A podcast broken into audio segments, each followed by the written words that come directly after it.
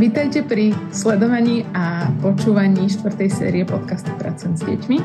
Moje meno je Lea Laurovičová a v tejto sérii som si k spoločnému rozhovoru pozvala Mišku Čechovú, mamu štyroch chlapcov. Vítaj.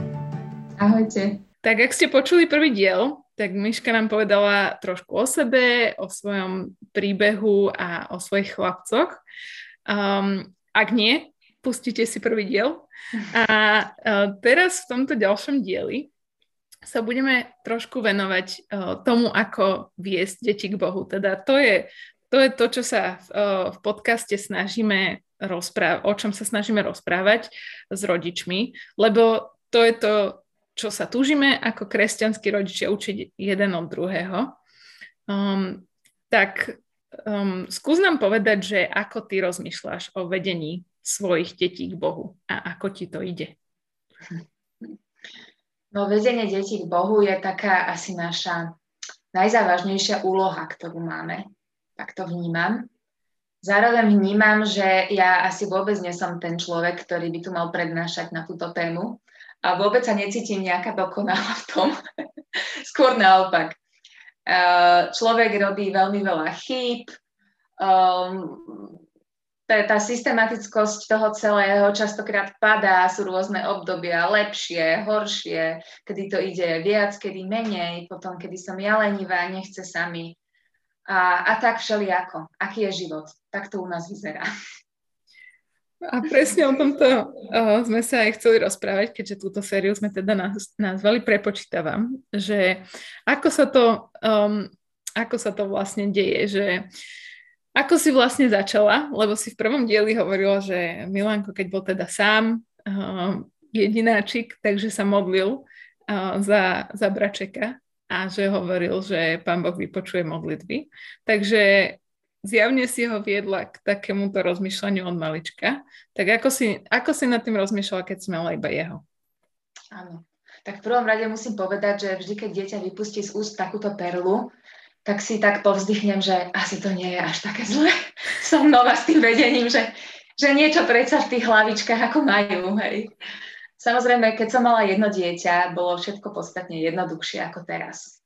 Mala som všetok čas v podstate venovaný iba jemu.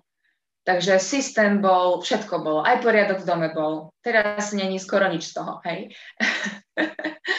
Takže kým bol maličký, my sme si vždy večer pred spaním čítali z Biblie nejaký príbeh, rozprávali sme sa o tom a potom sme sa pomodlili. A on sa tiež modlieval sám. A ináč musím povedať, že ak sa nemodlíte s deťmi, ktoré sú škôlkári, tak o strašne veľa sa pripravujete. Lebo to boli také perly niekedy, že ja som si to normálne musela zapisovať, čo to dieťa akože zo seba v tej modlitbe vydalo von. Ako naozaj. To, a to už si niečo pamätáš? Áno, napríklad, že, uh, že sa modlil, že Pane Bože, prosím ťa, aby si Ty bol stále nad nami. A že proste, aby si nás Ty stále strážil. Alebo také proste, že alebo že prosím ťa, aby som chcel poslúchať stále iba teba a nie satana. A to sú proste tie škôlkárske modlitby. A toto, to už sa akoby nikdy nezopakuje potom neskôr v tom živote tých detí, lebo už stratia takúto bezprostrednosť a to, že sa nehambia pred tým rodičom, mm. že vlastne oni, oni vyrieknú to, čo im príde. To, čo im príde, to dajú von zo seba. Mm-hmm. Takže to sú také vzácne chvíľky. No a teda, kým bol Milanko sám, tak sme tie stišenia mali takto zorganizované na večer a všetko to fungovalo bez problémov. Fičalo. A potom ste teda mali bábetko, keď mal 7 rokov. Potom sme mali bábetko. To bola ináč veľmi zaujímavá fáza, lebo ja som zrazu večer musela uspávať bábetko a mhm. nemohla som mu čítať, tak som do toho navliekla môjho muža. A keď som večer to bábetko uspávala v našej manželskej posteli, tak sme tam boli všetci štyria. Manžel, ktorý čítal ako Milankovi z tej Biblie a ja s tým bábetkom, ktoré som uspávala. Môj manžel je veľký vtipálek, takže on zásadne komolil mená starozmluvné a mal z toho strašnú show. Milanko sa na tom tiež rehotal. Tak ako bol to taký vzácný čas. Tak to je super, že vlastne to bola príležitosť to zase takto pomeniť, že to nebola iba tvoja zodpovednosť. Bola to bola príležitosť odnáviesť do toho muža. lebo on sa sám do toho ako nikdy nehrnul. Ale Milanko ho párkrát takto pritlačil k múru, že, že musel sa zapojiť. keď boli v nemocnici, keď boli v nemocnici, lebo mu vyberali nosné mandle, tak uh, prinútil môjho muža, aby sa za neho modlil, lebo proste jemu bolo zlé a mama tam nedohla, ocinko, pomodli sa za mňa. Tak uh, majú, tak ako rodičia majú úlohu v živote detí a deti majú úlohu v živote rodiča. Áno. Takže to je super. A ako je to teda teraz? Um, tvoj najmladší má, a koľko si povedala? Dva a pol. Dva a pol. Takže on tak sa začína, roz, začína rozprávať, asi vnímať. On už je dosť upravený, ako dosť je upravený. Aj veľa ho už naučia tí starší súrodenci. Je to na ňom vidno, mm-hmm. že je mhm. najmladší. Hej. A teda ako vyzerajú vaše stíšenia teraz? No, v ideálnom prípade, um, no teraz zase ako prepočítavam, lebo, lebo vlastne deti boli 3 mesiace doma, škôlkari teraz, lebo boli soplavy, potom boli soplavy ešte raz, lebo však prvý, druhý, tretí, potom zas, potom boli Vianoce, potom dostali kiahne a až tento týždeň nastúpili do škôlky. Takže keď sa ma pýta, že ako to vyzerá teraz, tak momentálne teraz sme vo fáze, že neviem. Že musím sa opýtať. neviem. Musím sa opýtať o tri týždne, hej? Áno, opýtaj sa neskôr. Ale kým boli doma, tak fungovali sme pri mojej rannej káve s týmito malými deťmi, e, kedy ja teda mám ráno kavičku, vtedy si proste čítam a vtedy im tam povyťahujem všetky detské biblie do kuchyne na stôl a čakám, že či ich to zaujme. A oni sa niekedy hrajú s angličakmi na zemi, ako neriešia. Potom uh, ja si nahlas začnem čítať Evangelium. To sa niekedy stane, že občas niekto pribehne, koho to zaujme. A v ideálnom prípade sú teda všetci pri stole a uh, počúvajú, alebo si sami vyberú, čo si chcú čítať z Biblie. Alebo si len listujú, najmenší si listuje, ale len sa ma pýta, čo je toto, a kto je toto, a čo robí. Mm-hmm. A tak. Takže to je taký náš akože spoločný čas, ktorý možno by sa dal nazvať stíšením, okrem tých obligátnych modlitieb pred každým jedlom. Mm-hmm. Ale máme takú jednu, to som zaviedla, že keď sme ako rodina spolu pri raňajkách, aj keď nie sme spolu, aj keď sme len dvaja alebo traja, uh, tak ja pri tých raňajkách využijem ten čas a pomodlíme sa za celý deň, ktorý je pred nami. Mm-hmm. Že nepoďakujeme len za to jedlo, ale už to tak využijem, že keď už sme tam a už majú tie ruky zložené, tak ako už sa pomodlíme aj za všetko, čo je pred nami. Mm-hmm. A keď teda hovoríš, uh, si hovorila, že aké vzácne to je modliť sa so škôlkarmi a že s Milankom sa ti to teda darilo. Darí sa ti modliť sa aj s mladšími? Takto, uh, že s každým sám, alebo že ako? ako... Ne, toto, tento čas je nenávratne preč. Hmm. Ako je mi to aj ľúto, ale tým, že sa modlíme len všetci spolu, mm-hmm. o, oni samozrejme majú priestor, môžu do tej modlitby vstúpiť, aj vstupujú rôznym spôsobom, ale nemáme takú tú tichú chvíľu, že iba ja a to dieťa, momentálne, hej, mm-hmm. možno to ešte príde, mm-hmm. ale momentálne nemáme takú chvíľku, len takto spolu. A aký máš pocit, um, že ako to teda tvoje deti ovplyvňuje to, že sa ich snažíš viesť Bohu? Že vidíš nejaké teda to ovocie tvojej práce? Niekedy áno, a niekedy nie. Niekedy, niekedy sú situácie, kedy vidím, že oni tú situáciu riešia, tak ako riešia, pretože majú nejaké povedomie. Mm-hmm. Že oni majú vôľu byť poslušní. Oni to chcú. Mm-hmm. Proste to povedali, že my chceme byť poslušní, my chceme poslúchať Pána Boha. A niekedy si to vedia uvedomiť aj v rámci konfliktu. Je to samozrejme, samozrejme zatiaľ veľmi zriedkavé, lebo tie deti sú ešte malé. Ale občas také lastovičky vyletia, alebo sa aj mhm. navzájom poupozorňujú, že ale toto sa Pánu Bohu nepáči, čo ty teraz robíš. Mm-hmm. Hej, že, alebo ja keď vstúpim do tej situácie poviem, e, Matejko, ale toto nie je v poriadku, čo ty robíš. On vtedy možno prská, ale už vidím, jak mu tie kolieska v hlave idú, že on si to uvedomuje. Hmm. Že tá, tá, ich, tá ich vnútorná motivácia, že chcem byť poslušný, robí veľmi veľa. Že chcem hmm. Pána Boha poslúchať a robiť mu radosť. Hmm. A prečo to um, podľa teba stojí za tú námahu?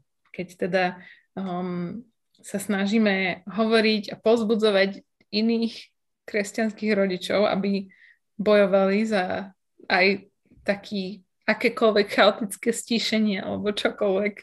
Um, tu proste prítomnosť um, nejakého času s Bohom v živote dieťaťa, tak prečo to stojí za to, alebo prečo to ty robíš?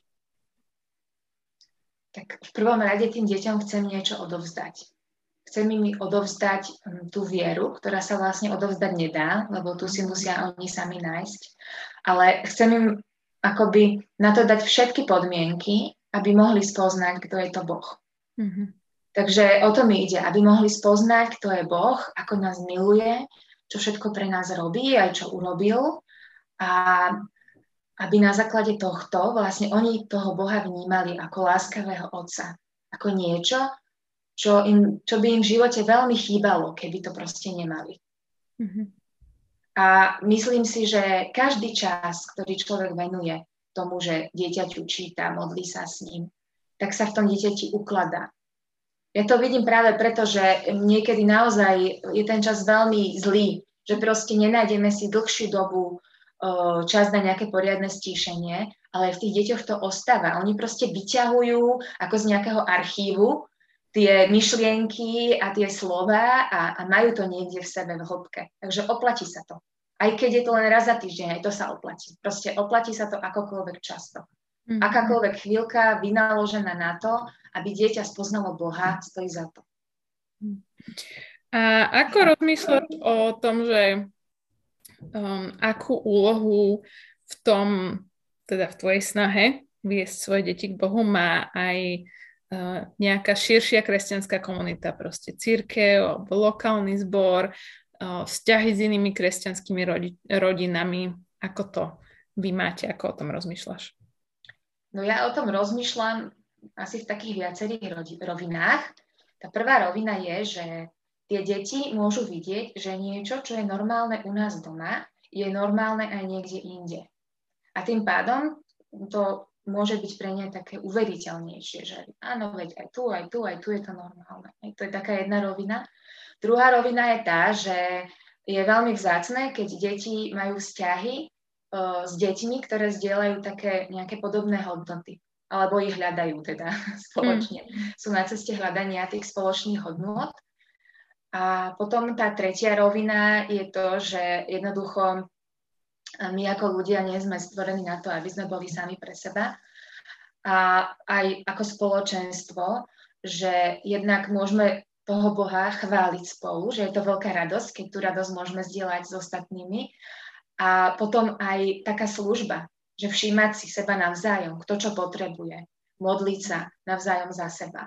A to sa dá len vtedy, keď človek tie vzťahy má a tých ľudí pozná a len vtedy sa vlastne dá ísť do hĺbky. A tým pádom sa tá rodina človeku rozšíri na takú širšiu rodinu. Hej, presne nad tým, keď si teraz rozprávala, som rozmýšľala nad tým, ako si prvom dieli hovoril o tom, ako sa tvoje chlapci majú radi a ako si to vedia prejaviť a že v ideálnom svete to by sme chceli, aby vedeli prejaviť aj ľuďom mimo rodiny, alebo nie len súrodencom, ale že chceš z nich vychovať mužov, ktorí sú takí láskaví aj voči Áno. ľuďom, ktorých stretnú vo svojich priateľstvách, vo svojich vzťahoch. A, a to môžeme vlastne trénovať v cirkvi. Že keď teda rodiny, ktoré majú možno len tie dve deti, alebo iba jedináčika, tak proste, že tam sú tie príležitosti budovať vzťahy, um, kde môžu mať ten kolektív, kde, kde môžu uh, rásť v tej, v tej láskavosti a, na, a byť si nápomocný a, a byť si blízko s inými deťmi alebo aj dospelými. Že to, ja si určite uvedomujem, že pre mňa to bolo veľmi dôležité v takom takom prostredí vyrastať a vlastne, že byť vedená k takým vzťahom aj mimo svojej vlastne domácej bublinky. Máš ty ešte nejakú tému, e, ktorej sme sa nedotkli v tomto? No, áno, mám takú podtému, jednu, a to, že dnes máme takú dobu individualistickú. A nie je úplnou samozrejmosťou aj v tých zboroch, že všetci sú takí aktívni a tak sa zapájajú do toho zborového života. Takže ďalšou takou akože kapitolou u nás doma je aj to, že aby každý bol sám za seba aktívny. Takže aj deti vediem k tomu, že teraz, keď má byť nejaký doraz, tak akože skús sa aj ty proste do toho nejako zapojiť. Tak chceš, aby ste to mali, no tak niekto to robiť musí, hej, že aj prevziať určitú takú zodpovednosť, ako by potom do budúcna za ten život v tom cirkevnom zbore. Lebo keď všetci od toho dáme ruky preč a každý tam bude chodiť len ako do cirkusu proste na predstavenie, sa pozrieť, čo mhm. ostatní pripravili, tak zrazu nebude tých, čo by to pripravovali. Hej. Takže k tomuto tie deti nejako tak sa snažím motivovať postupne s vekom pribúdajúcim. Mm-hmm. To je veľmi dobrá poznámka. To si myslím, že je niečo, čo si myslíme, že to až keď budú veľkí, tak a že až potom im to tak akože odovzdáme. Nemyslíme na to, že, že to treba deťom, deťom hovoriť už od malička. My sme teraz mali také, um, taký krásny moment, že na našich bohoslužbách máme vždy detskú pieseň a máme teraz pred dvoma týždňami asi, ju hrala na klavír jedna druháčka, ktorá teda akože chodí na klavír tretí rok, že od predškolskej a teda akože motivácia niekedy je, niekedy nie je a že vlastne, alebo nie, asi už je trošku staršia Teraz sa nahneva, keď, bude, keď ma bude počuť. Podľa mňa už štvrtačka. No, ale každopádne... A určite nahneva. Dúfam, že nebude počúvať. Každopádne, proste ten moment toho, že videla, že tá, um, tá námaha, ktorú dáva do toho klavíra, že môže proste poslúžiť iným ľuďom v cirkvi, bolo strašne veľkou vecou pre ňu a že všetci to proste ocenili, že ako nás proste viedla v tom a, a to bolo proste úplne super. A to, je tak, to sú také malé veci, ktoré proste, že vytvára deťom ten priestor v tom cirkevnom zbore a zase deti viesť k tomu, aby si všímali, kde ten priestor by mohol byť, je, je hrozne dôležité. Tak ďakujem, že si to spomenula. Mhm. Lebo veľmi sa teda rozprávame o tomto, že ako sa to deje v rodine, práve preto, že tá církev to proste za tú nedelu nevykrie. Žiadnu duchovnú starostlivosť. Ale zároveň uh, vždy chceme pripomenúť, že to musí byť v tom, tom súlade, že to musí, že tie deti a presne to, čo si povedala, že aby videli, že to je normálne aj inde, lebo môžu mať super domácu uh, kresťanskú výchovu, ale keď proste v živote nevideli iného kresťana, tak asi, asi um, by mali pocit, že to len moji rodičia boli takí zvláštni. Najmä keď nastúpia do zariadení. Áno, áno. Presne tak, že stretnú sa s tým veľmi skoro, že nie všetci ľudia takto žijú a, a takéto hodnoty majú. Takže, takže je dôležité mať aj tú cirkevnú inštitúciu asi ako jednu súčasť života. Dobre, tak ďakujem za toto zdieľanie o, o, o tvojom rozmýšľaní o tom, ako viesť deti k Bohu. A budeme sa počuť zase o týždeň pri ďalšom dieli, kde sa trochu dotkneme pandémie a ako, aký čas to bol pre vašu rodinu. Či to bol dobrý alebo ťažký čas a ako ti možno pomohlo aj práve v, vo vedení detí k Bohu a, a také veci. Takže sa počujeme zase pri ďalšom dieli. Dovidenia. Ahojte. Tento podcast je sponzorovaný občanským združením Scripture Union Slovakia a vyrobený pre potreby platformy Pracujem s deťmi.